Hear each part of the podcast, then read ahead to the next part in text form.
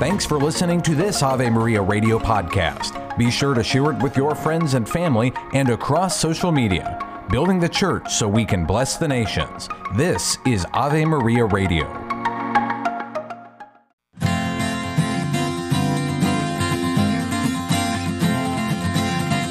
Good afternoon. I'm Al Cresta.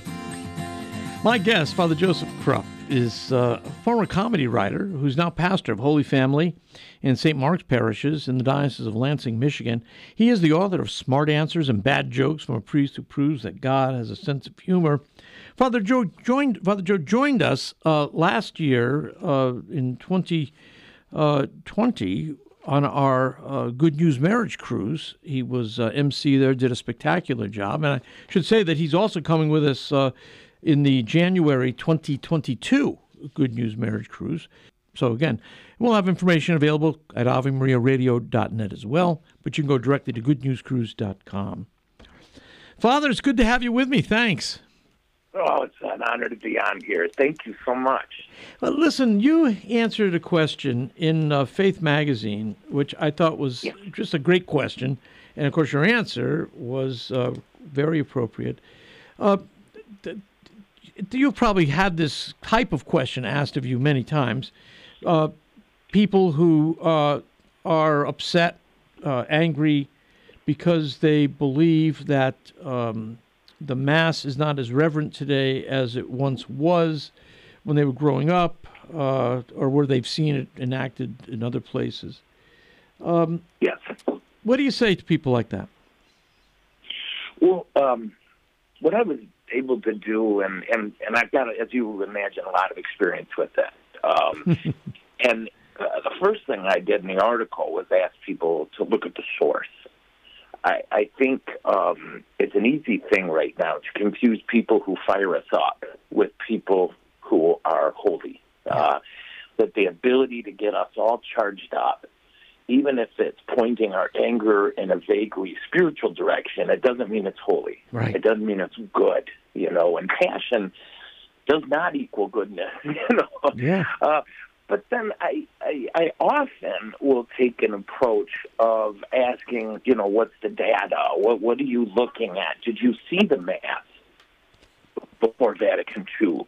Or right. is it being described to you um, by people who also didn't see it, right?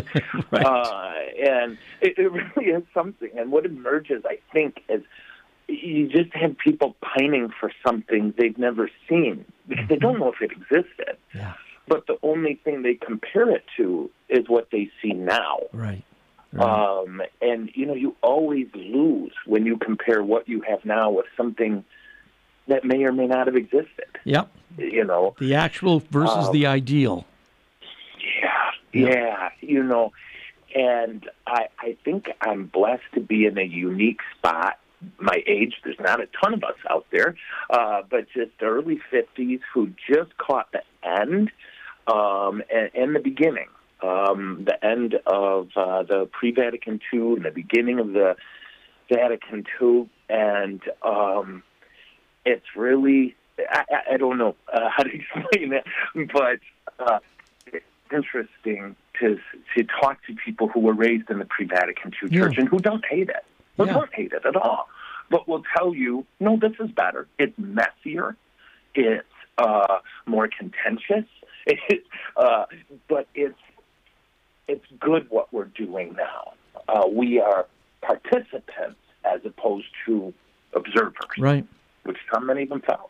Yeah, yeah, yeah. I, I mean, I was raised in the nineteen fifties and sixties, uh, going to Catholic sure. church and. Uh, we were very, and I have to say, uh, we were very compliant uh, Catholics. Uh, but the truth is, uh, I wasn't catechized at all, uh, you know, no. in any in any in any way that took. Uh, so I, by the time I reached uh, post puberty, I was out of there. Um, yeah. You know, yeah. and and I don't, you know, I, I the only thing I I, I do remember uh, is that you could you could go in. The church buildings were frequently open. Uh, they weren't yeah. locked, and so they were very. They could be very quiet places, and there was a sense of uh, reverence about it. So, but uh, once yeah. you got everybody in there, um, you know, it, it, you had people uh, praying a rosary next to you, not even aware of what's going on up at the altar. You had, you know, people dozing off. I mean, it was. Oh yeah. It wasn't. It's no and, ideal situation at all. No, and, and you know, this is the the two the two hardest things I, I think for people perhaps to accept is the, the first distinct possibility that Catholics stopped going to church because we started making money. Yeah. That right around the time Catholics stopped going to church, yep. uh, you actually can Google this. It's crazy. Catholic wealth rose astronomically in the sixties and seventies. Yep. The success of Catholic schools in making excellent students put them out in the secular world, and they began to make money. We're now, last I checked, the wealthiest sub-economic group in the country by far. Hmm. And it's remarkable because, I mean, this is literally exactly what Jesus told us would happen, right? You right. can't serve God and mammon. And I think a lot of Catholics stopped going to church, because not because of a liturgy, but because of they didn't need God anymore. Yeah. You know? Yeah, you point uh, that out in the article, uh, that, that, that oh, people God. often confuse uh, causation with correlation. Uh, yeah. Yeah. So it, the, the dirt poor Catholics. I always say this: the, the, when Catholics were literally dying of hunger in this country, we built Saint Patrick's Cathedral. Yeah. And mm-hmm. when we got rich and powerful, we built those weird boxes. You know, it, it's really remarkable. You know. Mm. Um, when you when you um, mem- members of congregations that you've served, uh, yeah. do you often come across this complaint? Not really. I, I find it, uh, for lack of a better phrase, a specialized complaint. Hmm. Um, and, and for example, and this goes back to my first thing about who you listen to. The, the most one of the most important lessons I learned as a priest came at one of my parishes when I I had heard for the first time uh, a Catholic uh, podcast. And it got my blood boiling, okay. right? They were excited. They were fired up. And I walked away excited and fired up. Mm-hmm. And immediately told a brand new Catholic about it. I had just brought her into the church that year. And then after about two months, I was really convicted.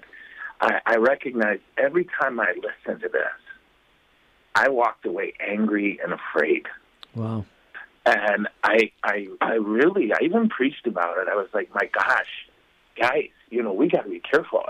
That's a drug, right? And whatever the intent, uh, when someone can get us fired up about something we love, it doesn't necessarily mean it's holy. And I, I specifically approached this person, baby Catholic, just ludicrously happy, right? You know how it goes. And yes. already the anger was there. Yeah. And within two years, uh, she wouldn't even talk to me because I was one of those, you know, heretic, uh, you know, won't stand up for the truth. Meaning right. I won't say exactly what she wanted. Yeah. Um, yeah. You know, all of those complaints. And, and it just, man, it got my heart, right? It really did. And I, I think that's a lot of what we deal with. Like if you go to my congregation here, most people that I that we've got going to church now weren't going to church three years ago. Interesting. And so I'm careful to tell them, there's, don't listen to this, right? Yeah. And, and, and I'll, I'll say why.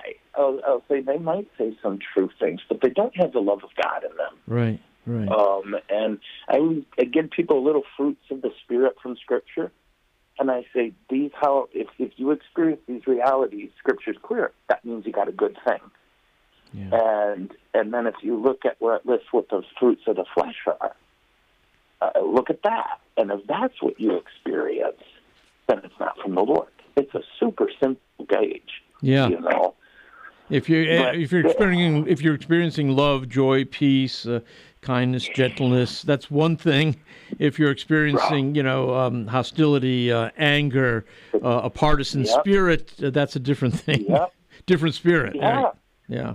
And isn't it crazy that, you know, someone can, and beautifully so, quote me a liturgical document from the seventeenth century, but is unaware of that scripture? Right? Yeah, right. It's super clear. Our Lord says, these are bad fruits, and we might like the taste of them, but it's still bad fruit, yeah. you know? Uh, you you have a, a quote in this. Uh, Salvation is a messy business because we are messy people. The incarnation yeah. of God and the person of Jesus was anything but neat and orderly.